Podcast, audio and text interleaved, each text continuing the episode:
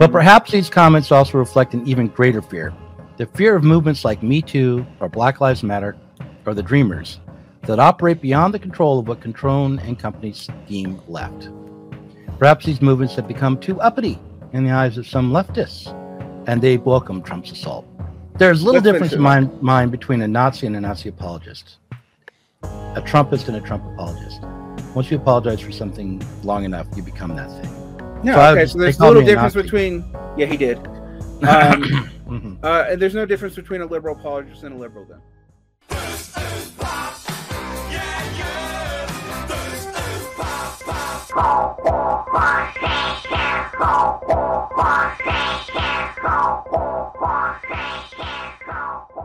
pop. It is another episode of Pop Left with me, Douglas Lane, and T-Derek Varn.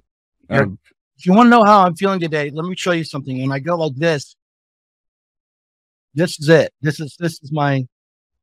I've turned into. I need a haircut, but also I've been pulling my hair. Um, uh, I had a, a an incident with uh, YouTube. I created a video. I uploaded the video. But no, this is this is objectionable. This is this isn't suitable for most advertisers. We're going to demonetize this. So I went through the video piece by piece and tried to find what I thought were objectionable aspects of the video, right? And I edited those out, like shots of people carrying guns, uh, mentions of the American Empire. And then I re-uploaded each section until each sec section was monetized as an unlisted video. I put it all together, uploaded again. Guess what, Derek? It, they said that you did not meet monetized criterion. Yeah, they demonetized me again, even though each part of it was monetizable. So yeah, go watch the video. I'm going to put a link to it. Um, all right. So enough about that. Um, so Derek, I, I originally, uh, asked you to come on again. This, I mean, we're going to do this every month, but I wanted to discuss logic and, um, reason. It was after having interviewed Chris Cutrone where we ended up in a, I ended up in a position where he was accusing me of being uh, kind of like an analytic philosopher and having too much faith, not even full on Aristotelian logic, just, you know, uh, insisting on arguments that make sense, look, you know, trying to avoid fallacies and things like that. And my objection to him at the time was not that, I think, and it's certainly my objection now, is that not that I thought everything could be settled simply like a, like a logic problem or, or like mathematically, uh, well, you know, if you just had the right axiom, you could figure out the truth, but that it was, uh, you know, necessary, but not sufficient. Yeah. To argument, to, to use arguments and to avoid fallacies. You don't throw away what Hegel called mere understanding in the process of doing dialectics. Um, no. Um, and in fact, I mean, I like to talk a little bit about what Hegelian dialectics really is, because dialectics as a tradition develops in, uh, Indian schools of argumentation and logic. Um, it develops in ancient Greek schools of argumentation and logic. And what dialectics is in a formal sense before Hegel, and that's important. We've got to put the cat, the asterisk mm-hmm. on that. Um, and really before Kant, all right, mm-hmm. uh, is where, where you have contested terminology, all right, and you engage in a dialogue to debate the validity of the terminology. This because, sounds like Socrates to me. This is yes, like, that actually, the Socratic dialogues are dia are classical dialectics, yeah. um, as are like the Melinda Pata, et cetera. What Hegel does is, for reasons that are complicated through um going through Kant, and we read and, and we're going to apply this to some degree, but we read um, Aristotle's Kant's and Hegel's Logic, um part one, the logic of Aristotle and Kant. Um It's actually really... Now, I started, I read part two because I got okay. to the end of part one. I was like, no, no, no, this isn't enough. We, I got to read what he says. The so, Heg of Hegel. But anyhow, um, go ahead. There's a little bit in there that I think is that, that's interesting. That reminds me why Hegel did have to reintroduce dialectics, but how he did it, which was dialectics as evolving in time, to add history as a vector in the, the, the reasoning, um, because of the problems of not just, um, synthetic a, a priori, and just remind people what that is. An analytic a priori. Why don't we start with Aristotle a little bit? Just like what were the pro what was the problem that Aristotle was trying to overcome? Because he spends a great deal of time on Aristotle's on that. Trying to get beyond the Pythagorean and Platonic need for forms to eternally exist for for argumentation to be true. It's not that Aristotle rejected their forms; he just rejected that. Basically, we could deduce all logic from eternal truths derived from geometry. Um, right. And, and the epistemic thing that he was trying to overcome was the way in which we uh, arrive at the forms or true understanding would be through just remembering. Right. Right. Um, uh, rather. And so he was trying to develop a, an approach to understanding that would be active and present rather than uh, passive and, and passive. Right. Because the, the, the, um, is it, is it the Timaeus? It is the Timaeus and Plato. Um, Plato's answer to epistemology is like, you already know everything. Uh, it's a veil of ignorance has been laid upon you in your birth and you are just uncovering it. Right. That's his argument. So, so metaphysics is ontology is actually epistemology for Plato. They're, they're, they're different ways of saying the same thing. Yeah, I don't ever understand the difference between metaphysics and ontology. It's been explained to me lots of times, and I never get it. But but ontology being epistemology seems like a, a, a major thing to me. But anyhow, go on. Well, yeah, I mean, well, you're collapsing, you know, justified true belief is, is the translation for what Plato believes that um, knowledge is. But justification is, is experience of the forms. Plato's uncomfortable with this, and we know Plato's uncomfortable with this because in the Parmenides, mm-hmm. uh, Parmenides actually defeats the argument. Right. Um, so, right. so, you know, in a very convoluted and strange and oh, yeah. Alice in Wonderland kind of way, but I mean, it is weird. And, and it's one where you have to actually kind of know all the kind of crypto, well, crypto for us, but not for them. Are what we might say quasi-religious ideas that are going on in, in Plato. Aristotle wants to minimize what we might call the, the quasi-religious ideas are the metaphysical assumptions. Like, you know, the, the, the, he does have them, the unmoved mover, um, emanation, et cetera. But he's, he's trying to get the, get like how we base reasoning down to as little as possible. Um, and the problem's pretty clear, pretty instantly though, is the kind of logic he develops and his, I think six works that actually touch on logic, mm-hmm. um, can't actually deal any better with primary axioms, um, than,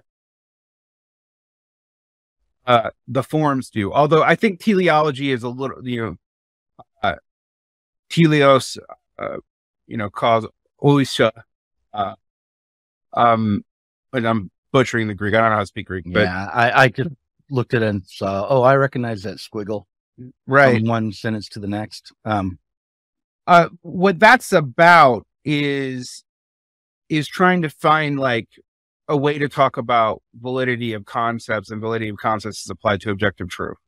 So, okay, so what is that? Well, we can talk about what is necessary and what is sufficient. Well, sufficient conditions can be accidents, according to Aristotle. So, uh, um, so can, uh, so can accidental things.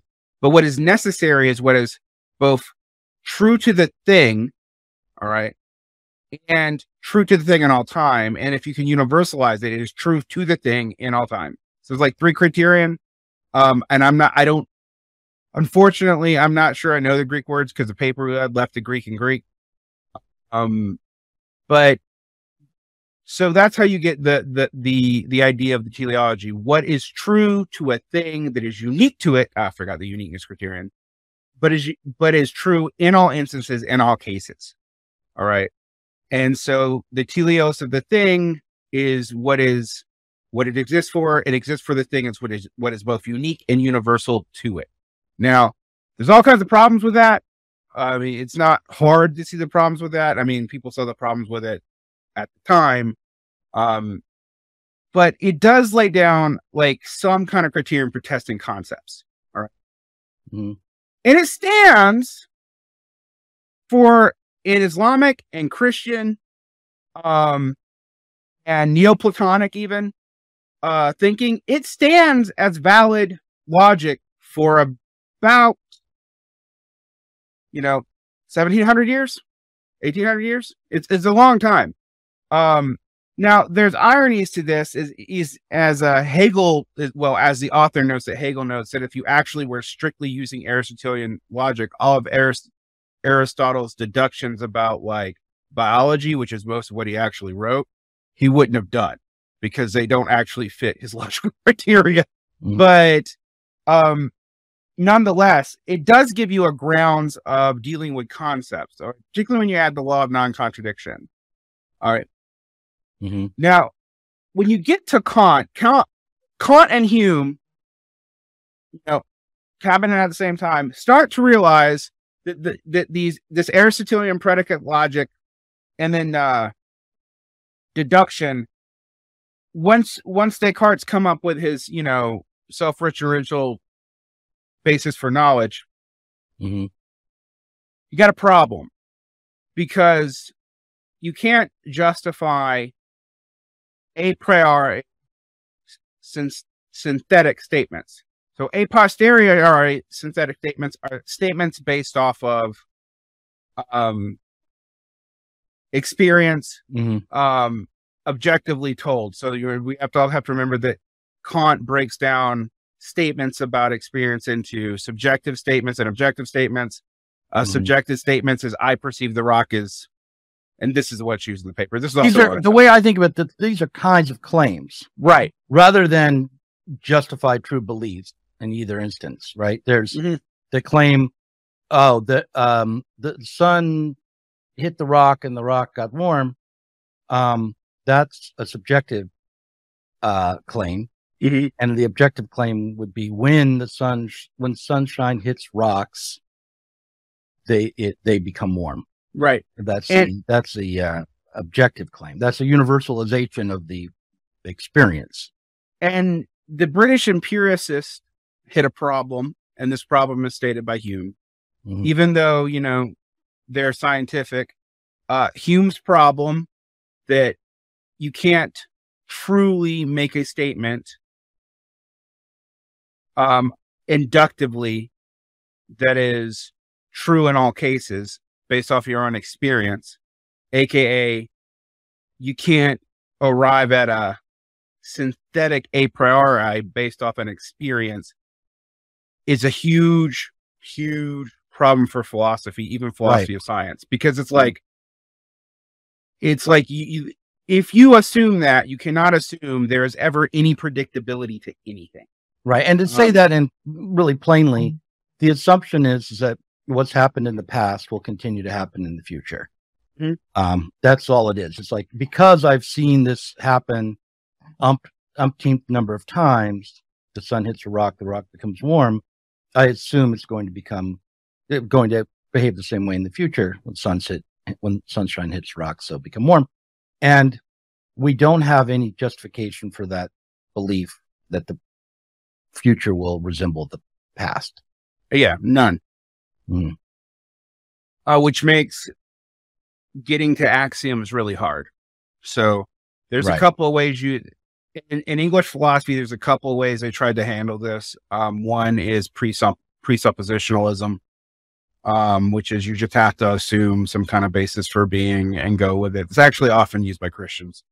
Um, the other is abduction, which is kind of a probabilistic argument that we can say something is true inductively because it is probabilistically true. Um, that's a twentieth century, uh, third kind of. How is that? How do people think that gets around the problem? I, I, I don't think it gets around the problem. I think it's right. like, it's kind of a cop out. It's like, well, mathematically we can say, and, and here's the problem with it. And, and this is a problem Kant realizes. Okay, you want to have probability as your answer for that, but how do you justify math? Um, because math, to get back into our categories here, analytic concepts are a priori. Like, I can't have a square circle. That's uh, that's category error because of the definitions, right? Mm-hmm. The definitions are incompatible.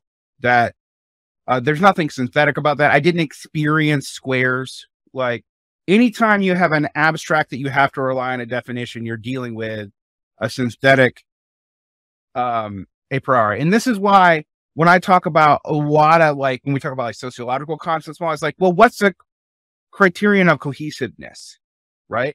Mm-hmm. All right. Because that's how you test a synthetic a priori. Is it in contradiction with itself? Do you have definitions that are inconsistent, et cetera? And that those truths are just analytic truths, right? Mm-hmm. Uh, tautologies are analytic truths. Um, when you're tr when you're doing conceptual analysis, are analytic truths. Now, how do we then deal with like concepts that are contested? All right, that's one problem. Mm-hmm. We talked about di classical dialectics, which is basically we argue about it. um, uh, um. But if we have Aristotelian logic, we argue about it in a particular way. Right. Right. But again, if you get down to the axiomatic assumptions in Aristotelian logic, what if you're not dealing with um, teleology, right? Mm-hmm. You still don't have any way to decide what the axioms are going to be. I can prove that the axioms are false if they're, if they contradict each other. And that's a huge gain. Right. Mm-hmm. But I can't prove Um, like if I say, no, one equals two, all right. Like that's a, that's a total, that's a shift. How do I adjudicate that? Well, I can say, okay, well, the definition of one is the quanta of one being, it is both necessary and sufficient to, and universalizable to this definition, therefore blank. Right. Mm-hmm. Um, and the definition of two. Okay. But what if I start to collapse those? And there are ways mathematically, and I'm not going to get into them, you can start to collapse them. Um, mm-hmm.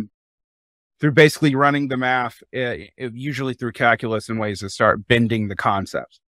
Um, I want to tell you a story to kind of illustrate what you're saying in a, in okay. a real kind of personal way. Okay. And it has to do, I, I recorded a conversation with Susanna Kleeman yesterday, mm-hmm. and we were discussing Baudrillard. And I started the conversation by saying, listen, uh, the way I conceive of Baudrillard is blah, blah, blah. You know, he, he, he broke from Marxism. He misunderstood Marx. Um, I read his book on Marxism, got the categories wrong, blah, blah, blah. And her reaction to that was, you know, that I was just trying to uh, presume an authoritative stance. No, it's not. It, right. It, right. But that's what her reaction was, was like, oh, yes, King Doug, I know you know more than I do. Oh, yes. Now, and, and she got, uh, you know, she really likes Baudrillard and she was uh, upset with me. And now, admittedly, I, I had begun by, by asserting. I didn't begin with an argument that I laid out, you know, and saying, but the problem, the reason I didn't was because in order to go through one of the arguments that I might have against Baudrillard, I would have had to take a lot of time to do it. It just would have taken a lot of time, and I would do, you know, it was a back and forth conversation. But, but maybe the other reason I didn't was because I egotistically wanted to presume some authority. But here's the thing that got me as we went through the conversation. She pointed out how today, um, getting to the end of an argument is how I'll put it, but or dealing with the data or having enough information so that you can know that you've just on an analytic level understood something mm-hmm. has become uh, practically impossible for most people and maybe all of us on, on about certain things, right? And Baudrillard points this out when he talks about the obesity of, of information. Like, mm-hmm. you know, you ask for the data, empirical data from a company. The government says, uh, hey, oil company, give us all the data, your data about what you've, what your activities were over the last year. And you get a warehouse full of documents. Um, so, and that, and that also occurs, I've noticed, in online discourse, because that's pedantry, you know, mm. it's the, the, the problem there. Like you, you're, you get down to a, an endless battle over definitions and, and, um, and, uh, you know, arguing about minutia, um, but not, be but to try to say, no, we're going to stop here. We don't need to keep de debating these terms. Seems like an imposition. It just, it, there's no, there's no argument or justification for it. And so the question I, you have is, at what point do we all just end up starting from intuition? Um, how do we, how, or insert, and which is another way of saying asserting authority. Yeah. Are the concepts being spoke, spoken about related to each other in actuality? So if, just because something uses the same word as something else and mm-hmm. thinks it refers to the same thing, when you look at how the concept is being employed in one case set and being employed in another, mm-hmm. you see if the, if the conditions of their employment are the same. And if the conditions of their employment are different, even if this person is talking about what this person is saying, um, mm-hmm. you can say objectively, they are misrepresenting the terminology because the case sets are differently. You do not have to go through infinite information to do that. And in fact, and in an, an, analytic categories, the criterion is, does this make sense? And does X align to X? So if you're saying value is value as it is a capital volume one, what are the case conditions it that in which that word emerges? And luckily, okay, one of the confusing things about capital that you really have to understand is it is argued both through the science of logic from Hegel, but it's also, properly speaking, even in the old school sense, dialectical, meaning that Marx wants to define his terms by walking through cases of the argument set out by Smith to go through it and then go through, show that, okay, we've seen from this, this, this, and this, what emerges from this is this concept is valid because it, it corresponds, you know, Marx, Marx's materialism has a kind of a rough correspondence, like, like mm-hmm. ideas. This is different from Hegel, but it is important to understand. Um, so, but we can see from this, that this concept called commodity mm-hmm. emerges from this set of arguments. Like, and right. we can apply this, run through it, and then arrive at the definition. Now, it is maddening in certain cases because mm-hmm. you go through all three thousand words and, or more, I mean, not three thousand words, three thousand pages of capital. And for example, he doesn't ever actually derive working class from its description. He just continuously describes it, um, and, and, and stuff like that. Cause he didn't finish the text, right? Mm. That's maddening, totally maddening. But for commodity and value and stuff, we have those case, those case conditions actually fairly thoroughly mm-hmm. from Marx's description. I will admit though, asterisks on value, Marx's descriptions are contestable, even using Marx's terms. But what we can say, um, is no how is that given the case sets in Marx, even if there's ambiguities about those case sets, value form versus this versus T S S I yeah, right. versus S S I, whatever, that none of those include subjective valuing, as in to just care for something or for something to be worth something personally. Right. And, and you're referring to Baudrillard's approach. To right. value, right? Right. Yeah. And okay. So, right. So there, that we can find, uh, yes.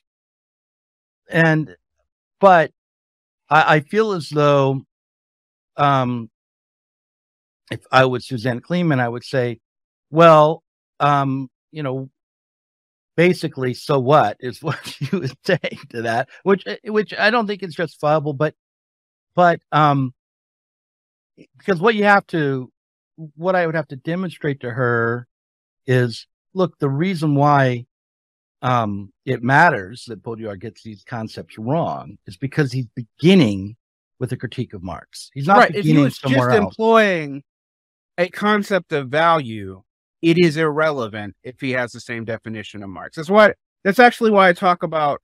I talk about like we have to be nominalist, and I'm putting in quotation here because I'm not. I don't actually mean formally speaking nominalist in like the eleventh century sense.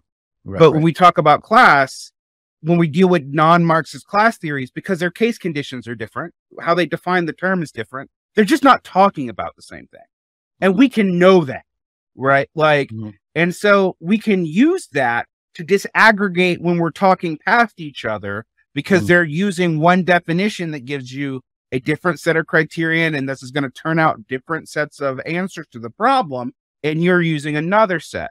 Now, we can eternally argue about which one is more real, right? Mm. The reason why Marx talks about class, uh, at least the two classes we're specifically talking about in Capital, the bourgeoisie, um, and its various forms. And there's a couple of forms in there, and, and the workers, um, are the proletariat in its form, is because for Marx in our society, so since those are primary divisions, they're also clear divisions. And when you get into other cases, petite bourgeois, surplus army of labor, um, lumpen, uh, lumpen, all of those are fuzzier.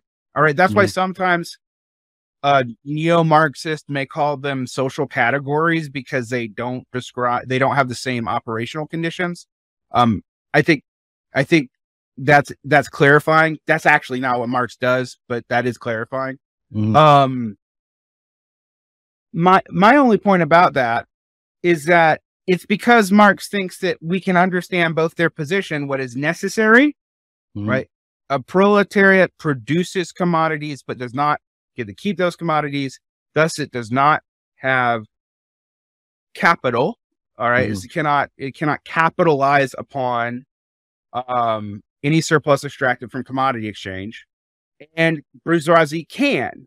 All right, so in that sense, since we have something that is both universal to those two categories mm-hmm. and um. and unique to those two categories, at least when we're dealing with them in context to each other, um, we can say this is an objective, this is an, uh, an objective class distinction. I mean, if, and if we take it out of the context of just Marxism in general, you can establish whether or not you're talking about the same thing. Right. Um, and, you know, and, and um, if you're not, then you can at that point realize that the argument that you're having is not going to be fruitful. And if someone, and if someone's claiming to be talking about the same thing and you can demonstrate they're not, then, you know, you've, you've done, you've demonstrated that what they're saying isn't true. Absolutely. Right? Yeah. Right. Yeah. yeah. You, it, it's not just in analytic circles, we might call that. It's not even wrong. It's not, it's just not a thing. It's, it's, it's not true. Not because it is wrong, but because it is meaningless. Um, and, And why well, is it? Okay, let me ask you this. I mean, because when I say, oh, a dog is uh, an animal you put a saddle on and ride around, you know, um, aren't I just being wrong there? I mean, rather than not even wrong? I guess, yeah, if you, if, if, if you, in the sense that you are dealing with, um, an objective check on a, on a definition, um, what, you know, I guess when you're not even wrong is when you start with a dog as a horse and then you throw in that a barn is a skyscraper. Right. You, you just exactly. collect you, all these things. And then you right. make a system out of it that is not related to any part of the usual definitions of the term. Right. But, and claim that you are.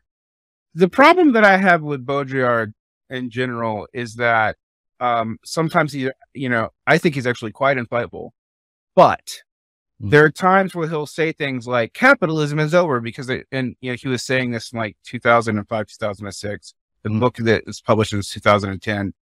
And I, I'm like, objectively speaking, what he just said is false.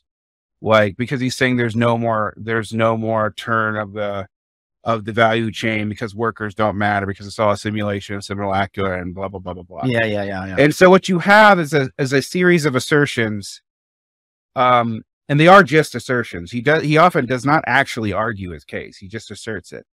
Um, and mm. while I do think, like, I also like parts of Baudrillard, but I, I also think some of it's frankly. Oh, I, I, I like Baudrillard aesthetically. Right. And I think there's some observations about society that hit home, you know, that, you know, that, that seem true, even when I, I try to take some distance from that because, you know, what, how am I being narcissistically rewarded by agreeing with Baudrillard? I, I try to ask, you know, um, but nonetheless, uh, yeah, no, uh, I, it, it, my critique really, my bringing up Baudrillard was sort of a distraction. The point was that what we, what you want to do is establish a way to uh, uh, have a dialectic that isn't um, based on mere assertion at any point. That right. isn't just about opinions at any point. And also um, isn't totally dependent when we talk about concepts on empirical data, because the idea that, yes, we have information obesity, but that's actually irrelevant. At any period of time, if you're, if you're deriving all concepts from empirical experience, you have too much information to yeah. generate concepts. There's just no way to do it. Like, and this is why the whole Kantian, like, right? Kant, Kant comes along and says, "Well, look, there are some concepts which we have empirical access to, right? Those um, are the synthetic a priori's, the synthetic a priori's, like, yeah, of time, of of mass. These are things and there are, but they're conceptual. And then there are analytic categories of which, Hegel, uh, uh, basically." Um, Aristotelian and post-Aristotelian lo uh, predicate logic applies. These are conceptual truths. These are uh, analytic a priori's. So you have synthetic a posteriori's. That's what we know from observation. Analytic a priori's, which is what we know by definition. Mm-hmm. All right. Basically, like like we and we test the definitions and the concepts off of off of their coherence and criteria. Mm-hmm. All right. Um, so that's an analytic category. And then you have a synthetic category, which is, which is the, with the synthesis is with the observ observation with the outside world. That's even what the concept there is referring to. Um, but then you have a problem, and that problem is since synthetic a priori's. Why are they a problem? Because Um, a priori means prior to experience. Synthetic means synthesized with the outside world, as far as Kant's concerned. Mm.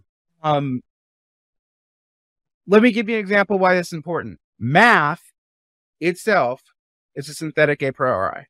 In some ways, this uh, because number is right, right. Because number is like we know the number to be true um, by synthesis. We apply it to things. And we know that there's like one apple because we know, we know the concept of one, but that's an a priori. Like there's no way, there's no way to the idea, for example, that, that numbers exist in nature, uh, gets you into all kinds of metaphysical problems immediately, which is well, why we have, it, it's built into the notion of some, of it being something that it, Uh, arrives as a concept a priori before the experience, right? But that the the but concepts our experience relies upon these categories, uh, you know. But they we can't have an experience without them. But because of that, because they are the the conditions of possibility for experience, these are the conceptual conditions right. of possibility. Then by you know, we can see that we aren't justifying them through experience. Right. And, and then the question is, how are those synthetic a priori categories justified? And what do they relate to? What justifies their truth? Right. And, and, and he basically ends up saying, well, um, uh, the noumenal world, which we can have, we, which we have no access to, but have to posit. The, right. So he basically doesn't get out of the problem. Right. Uh, like, because he's like, okay, we, we can know, we can, we can, you know, we can know synthetic a priori from experience, that is we have a definition of one and we see an apple and we know that there's one apple. That's easy. Mm-hmm. Um, but, but do we know what appleness is? Um, this leads to what is later called the quanta qualia distinction. All right. So like, mm-hmm. um, but it's really kind of bigger than that. That's why it's right. like, um, because it turns out there is, there is no, uh, quanta, if I'm remembering quanta qualia, right. It, there's no, there's no, like, I think of the quanta qualia distinction as the distinction between, um, like Locke said, you know, colors are, uh, concepts which, uh, arise within our mind. They're not actually out in the world beyond us. Right. And that's qualia, right? There's objective, um, there's objective conditions that generate colors, but we don't, we cannot experience. But the colors themselves are, are, are a product of our mind. Right. They're product. But there's a lot of things that we can like demonstrate on that way. The optical illusions demonstrate the way in mm. which certain things are products of Absolutely. Our mind. Um, so, but, uh, in any case, the, the, the issue here is, um, for me, the, I mean, I'm willing to bracket out Um, the, the absolute truth, meaning mm-hmm. like a Hegelian absolute truth, and still say, okay, I'm, I'm struggling with this. I don't, I feel as though, I mean, the question for me is, does Hegel solve the problem? Does he manage not to end up with mere assertion or intuition or opinion in the end, um, of say the phenomenology or in the, the if, with, with the logic, does his logic, uh, become the, the solution for the problem, uh, which is, I think, is what he says. But, but that, yeah. but that question is, you know, we can assume that it does. Let's say that we're good Marxist dogmatists and we assume that it does. Okay. Cause we're Hegelian Marxists. Okay. Um, if we assume that it does, that doesn't mean, and this is aimed at Chris Cutrone, that we can operate at the level of absolute, of the absolute without also preserving, uh, what Hegel would call mere understanding or the analytic tradition or, you know. We have not transcended, transcended whatever, like, um, that's an unfortunate term here, but we've not gone beyond the need for predicate logic, uh, symbolic logic, et cetera. The difference between what, say, a post-Hegelian or Hegelian, and, and I say post-Hegelians too, because they're, they're part of this, Um, and a Anglo-American analytic traditionally is not Kant, because Kant kind of sets the whole thing off. Mm. Um, and it is the fact that the, the historicism in, um, German thinking and in Hegel in specific, they want to do away with. So they want to be able to say that we could arrive at truths for all time. And Hegel's assertion is basically not really, but we are always getting closer through it through negativity, which is, you know, a, a very isn't, long. Isn't that negativity itself a universal truth for all time? Yeah, I mean that, but but that would be the absolute. Would be the absolute manifest right. in the in, in negation, and um, and and in overcoming that negation, you you Aufhebung or sublate, as as we are called here. Um, yeah. I mean, um, the way I, I understand this is that when we arrive at the absolute as human beings, what we arrive at is the understanding of our own participation in, and creation of the world. Um, and the transitory nature of, uh, the truths that we'll, um, arrive at, but also the direction in which we'll also be consciously assuming responsibility for the direction that that goes. Right. Um, and, and we won't be abandoning. It's not like we're, the negation won't be an erasure. It will be a transcendence each, each time. That's right. how I understand the concept of, of right. Self-actualization is like, is a kind of negation that approaches to, to Hegel the absolute. What becomes a problem for Marxists is we don't really believe in a non-material absolute. And, and that's, that's where things get murky. That's what, that's what turning Hegel on, on, on its head means. Like, Marx, but from my understanding, the solution to that, I'm sorry, but my understanding of the solution to that is that Marx says we do have a non-material absolute, but that but that absolute is. I would love to tell me where that's said. Well, uh, you know, maybe you're right, but this is what I think. The, the what I you know what this is what I infer. Okay, from reading Marx, it's not what I can say he absolutely wrote out, but but we have this non-material absolute, which is human subjectivity. Or, and which sets up our social relationships, right? Our creative capacities socially, um, mm-hmm. which, um, but which tend to get reified. But if we, you know, in other words, we start to take them to be, abs- you know, natural for all time. But the fact of, of our social relations setting up the terms in which we will interact with the material world and, and reproduce ourselves, um, is the absolute. That so our, you know, it's again, that's a subjectivity. That's a, that's not, that's not out there, you know, in atoms, or it's, it's with the, the consciousness, the social consciousness of humanity. Which is why, one, Marxists are not, well, they weren't, I'm going to have to, I can't, I have to caveat everything after Althusser, but, uh, Marxists, Uh, even though they believe in the, in like, even though historically most Marxists have believed in the inevitability of communism, brackets, Marx says multiple things that contradict each other on that, on mm-hmm. brackets. Um, but Marxists generally have until the nineteen fifties. Um, one thing we can say for sure is that Marxist material, Marxist answer to, to flipping Hegel on his head, right? Mm-hmm. Is, is materialism, but materialism here is not mere materialism. It is historic materialism. It's also not mere historicism. All right. And that's the difference. And we can think about what's included in the basic. Now, what, yeah. What's the difference between mere historicism and historical materialism? That's a good question, because I have been going through, uh, separately from anything you've asked me to do, mm-hmm. the German historical philosophers and historical economists. So these are neo-Kantians, are right-wing Hegelians and the historical philosophers, and the historical economists are people like uh, Gustav Schmöller, um, uh, Max Weber, uh, Werner Sombart. A lot of them actually were Marxist and reverted back to a different form of, of thinking. So historical, um, hi- historical economists, for example, they're statist. They view societies as historically instantiated.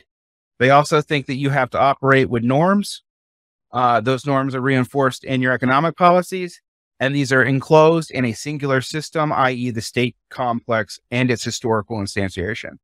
Now, mm-hmm. Marxists don't think that. Marxists don't think that you can just do whatever in a closed system like that. Um, no, but they, there are some certain things that they do think, like you have to have norms. And what was the first thing you said in that list of things that they believe? Uh, wow. Norms, that the state is the determiner of the economic conditions, wow. which no, we don't. No, we don't. Um, although a lot of Marxists now currently do, but they don't realize how far off base they are.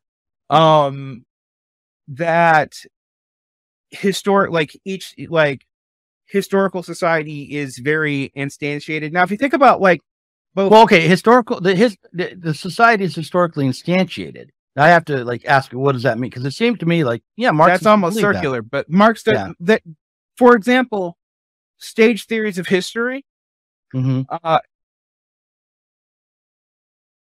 Smoller and co would be like, yeah, of course there's stages, but we set up the norms for those stages, but, you know, but they're completely encapsulated. Like they're coherent according to. No, like, they don't have contradictions. They don't have contradictions. It's just about setting norms. Um, and I mean, I've, I've, I've talked about like the relationship between Neo-Chartalism and Lasallianism before, but these are, mm-hmm. these are the same people. Like, like, um,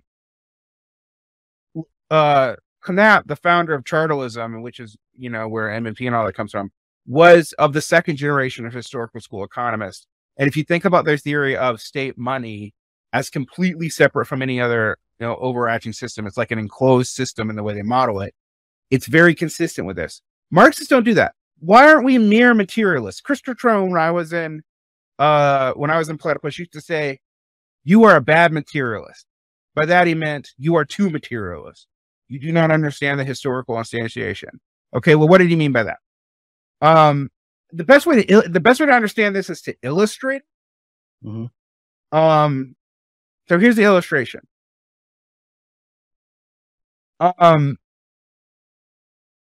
If you are a Newtonian materialist and you believe in both individual and social determination, everything that is would always be and will always be, and there's nothing you can do about it, including, for example, when I've pointed this out to people, if you take this logic to its ultimate conclusion, including arguing against stuff like free will. It's like, well, but it doesn't matter. I'm always going to argue that a compatibilist state, you're always going to argue ultra determinism state. This argument itself is irrelevant because we could be nothing else. It, it, it is actually, in some ways, I'm like, it's a self-negating philosophy in that if you take it seriously, um, there's no reason to do the philosophy. You, you can't convince anybody of anything because everything is as it always will be from the moment of the first particle break, et cetera. Marxists don't believe that. There, that is, that is very clear. We don't believe that. And the reason why we don't believe that is we think, um, the base and superstructure metaphor is confusing because it's a feedback loop. Uh, and Engels says that over and over again, uh, but the reason why we don't believe that is, is that we believe that we have the ability to, we do have agency as individuals. The agency, if it can instantiate itself, if something can understand itself and act for itself through collective agency, other means, uh, institutions, et cetera, you can, you can meaningfully speak about collective agency. Otherwise you're speaking about aggregation. Mm-hmm. And as Marx says, history is made in aggregates. Like it's just what, like the importance of history is not what individuals do, but what whole systems and things do. Um, but let's, let's get to the, the importance of the difference between historical materialism and mere materialism.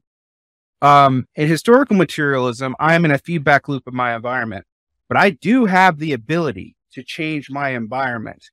And my environment also includes, in Marxist materialism, social relations. So the way we reproduce society, right? Um, that is necessary. So Marxist materialism is formal in the sense that it's not merely like monist, you know, substance and, and total determination. It is... We have, we have agency to some degree. Uh, it is limited by our historical conditions, but we actually change our historical conditions by the way we remake the world. And we do that in two ways, both physically altering the world technologically and socially altering the way we relate to each other to reproduce the materials we need.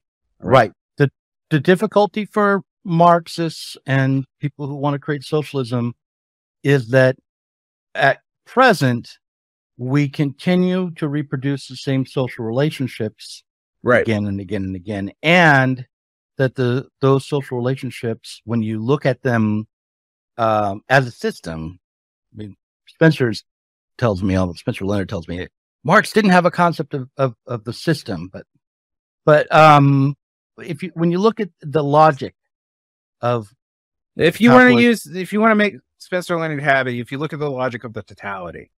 Yeah, right. Logic of the totality, you'll find that it's uh, got a, a primary contradiction, and that it, because of that, uh, the, the way I'd put it is the uh, aims of the society that uh, help create the, con the, the material conditions, like the, the aim of freedom mm-hmm. or individuals, which is necessary for the, to, for the system to arise, um, are undermined by the, the logic of the totality. Um, yeah. So, for example, um, there's a bourgeois right of free speech. Why is the bourgeois right of free? Um, I knew on purpose, but it's actually, uh, but it, it's actually, why is it insufficient? It's not that it's wrong. All right. Marx right. actually spent a whole lot of his life arguing about why free speech is good.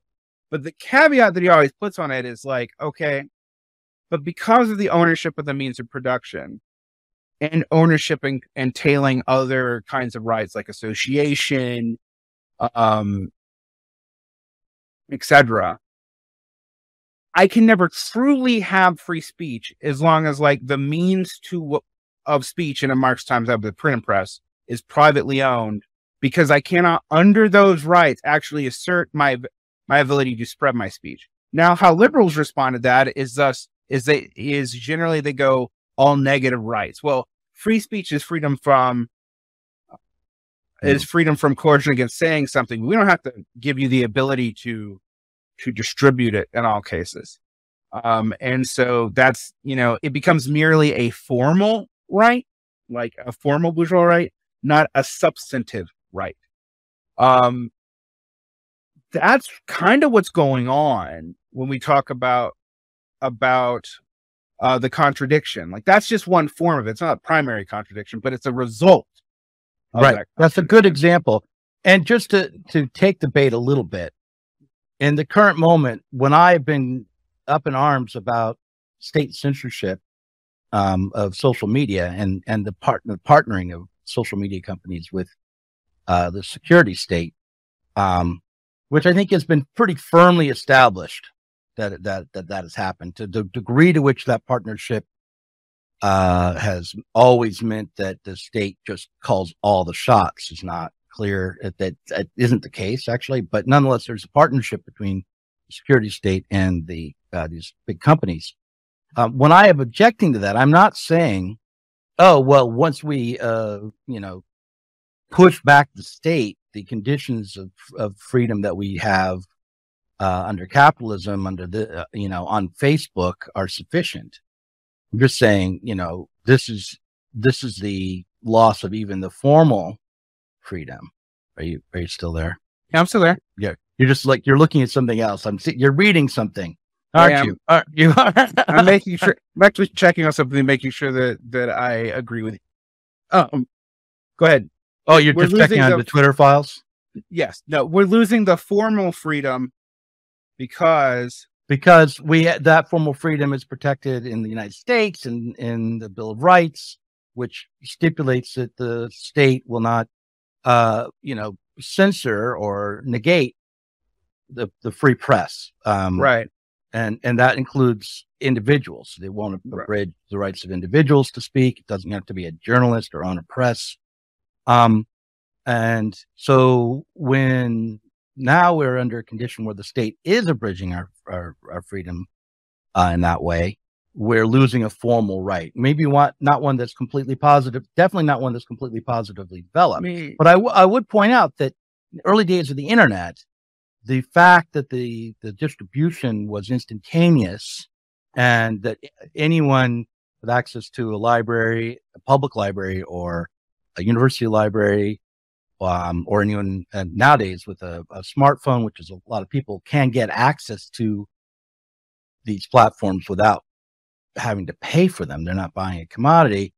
It created a kind of positive freedom that we hadn't seen before, that, that, you know, that's why people were, you know, like the California ideology arose, because this seemed like, um, it was more for the technology had delivered a kind of freedom, but, but of course the capitalist relations behind that technology were in contradiction to it and, and set up this, and set up this problem really that, that, that pushed us all the way to losing a formal freedom.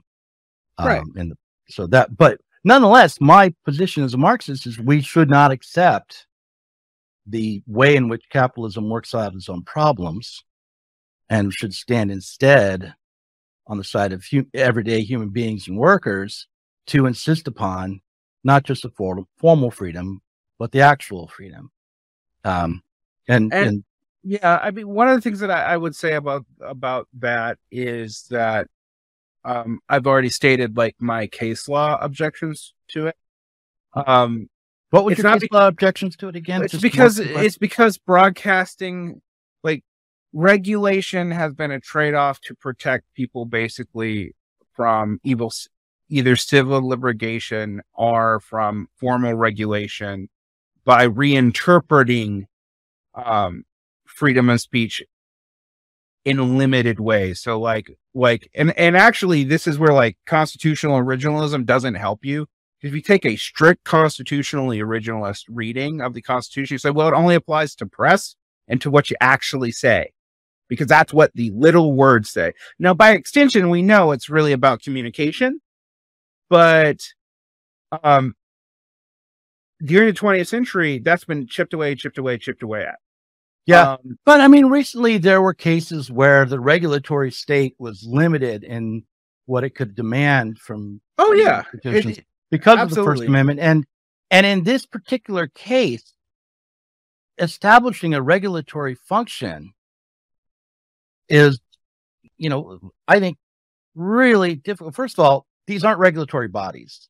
Okay. That no, th this is a whole other thing. The thing is, yeah, I mean, this is not being done. There's a strong legal argument that that while while collusion, I'm going to asterisk this, while collusion is a historical norm between the government and private actors, there is Supreme Court case law mm-hmm. that that while not while not and one hundred percent strong, because the strongest argument, I think, was the Blackmun argument, um, mm-hmm.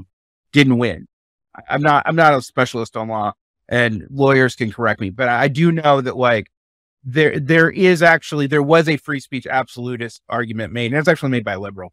Um, but that's not, that was not actually the deciding opinion. However, um, the, in general, it's what is interesting about right now, um, is that I don't think there's a, there is a single friend of free speech in the American um, legal system, although on particular issues, sometimes Republicans are better on it, on this issue. Clarence Thomas was the deciding vote on the, the issue that the, the, uh, the case that I cited about the um, pregnancy center that, you know, won. Right, exactly. First Amendment case.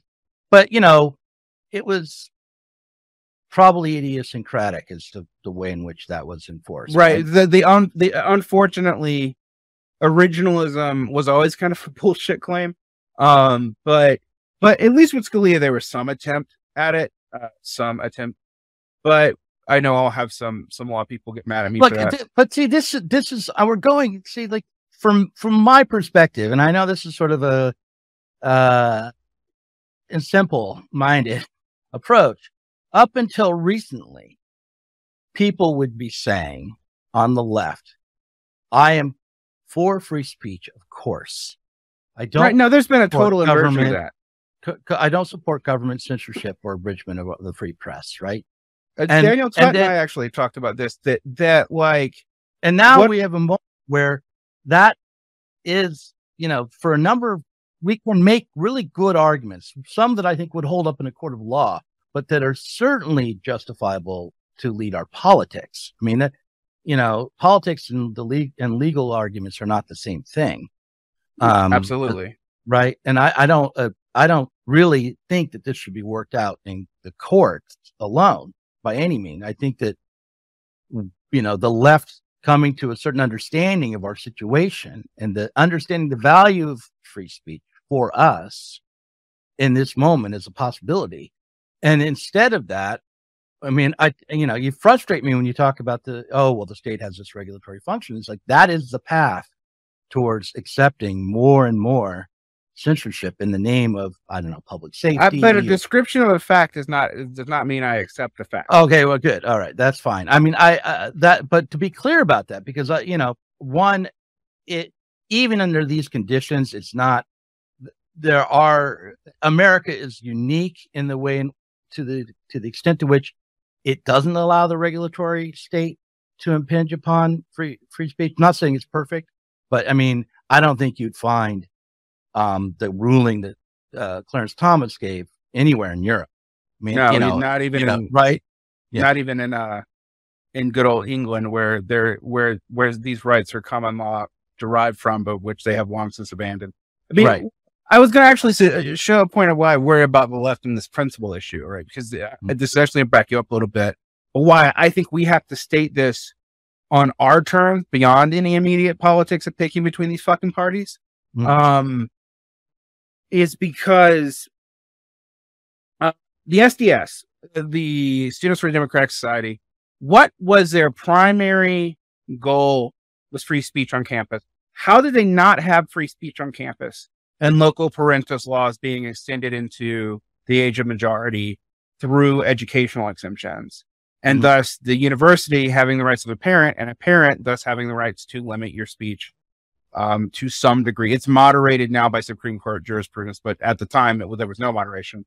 So that, that students didn't really have um, free speech even in public institutions. All right. So they fought the in loco parentis laws. And local parentis laws have been invoked in arguing for a lot of the campus um, moderation of who can speak on safety reasons. They've actually been done through um, reintroductions of in loco parentis laws. And ironically, reintroductions of local parentis laws that really began under the Reagan administration. So I think there is a, a an empirical substantive case to what you're saying. And there's also, separately from that, that there's an abstract principle. And I, I want to like articulate the principle here. Mm. Equality and freedom in my mind actually are not, are not opposed the way say Murray Rothbard would oppose them. All right. Mm. But they're actually dependent on one another. You can't, you cannot have, um, oh yeah. Yeah. Say it because I agree. You cannot have equality without freedom, if only in the sense that if someone has has limited your freedom, they have to have the ability to do that. That ability is is manifested through force. That's also going to be manifested in other ways. It does end up being a reification of a power distinction in both culture, but also in the means of production, um, mm-hmm. through relations of production. Meaning that without freedom, there is no possibility of an equal society. Why? Because there's always going to be someone who is a person to adjudicate that if you do not, if people are not free to speak and come up with this stuff on social consensus values, which is mm-hmm. why I don't think you can separate, I don't think you can separate the, the one that we always forget is fraternity, but it's always conservatives who point out the contradictions between liberty and freedom. And I'm like, well, we can do you this mean equality and freedom. freedom. Yeah. Yeah. Equality and liberty. And I'm always like, yeah, but there's also no way in which you can have, um, equality without freedom. So you might, maybe you can have freedom without equality. I'm not sure that you one person really might. Yeah. As an you know, individual, you might. Doctor Right. Doom.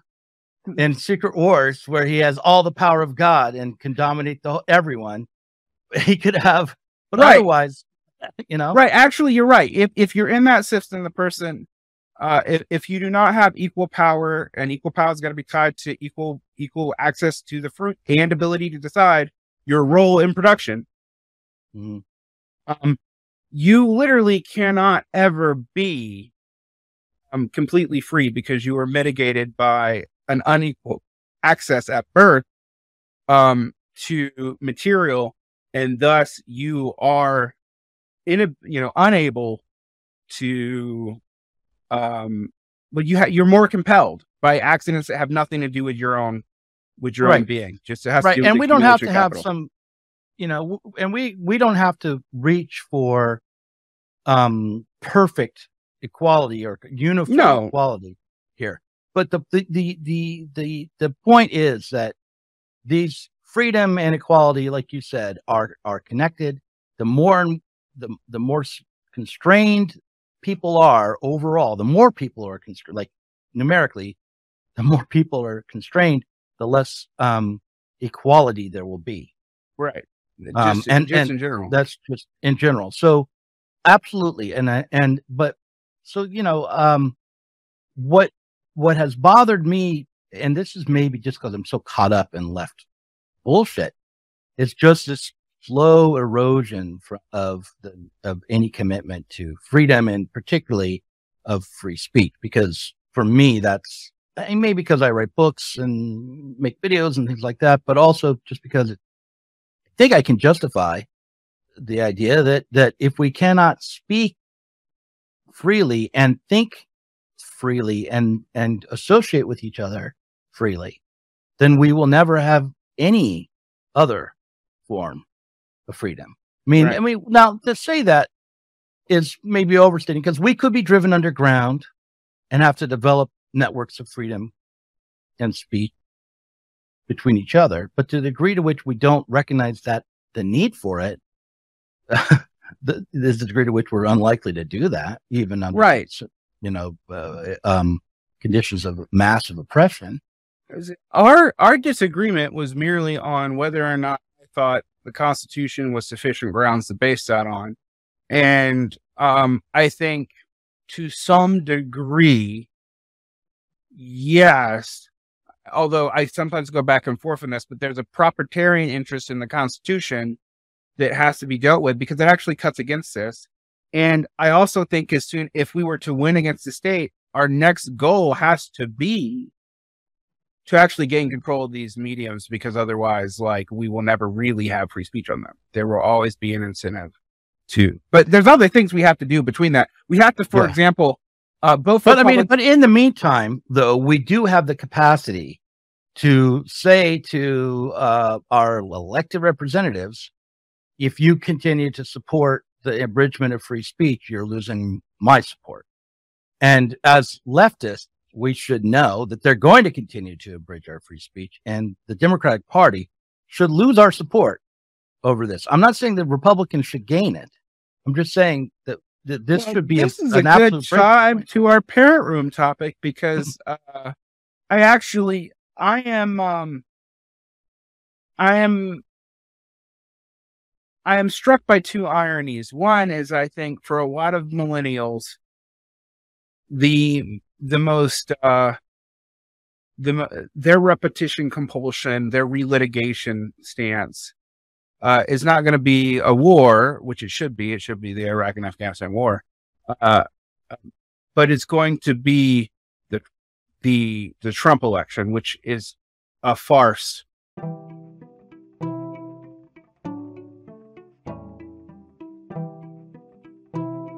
If you enjoyed this conversation, please do consider supporting us on Patreon. Our patrons help to make sure that Sublation Media can continue to provide interviews, videos, books, and articles that are critical of the left from the left. If you are tired of remaining stuck within bourgeois ideologies and politics, help us sublate them both.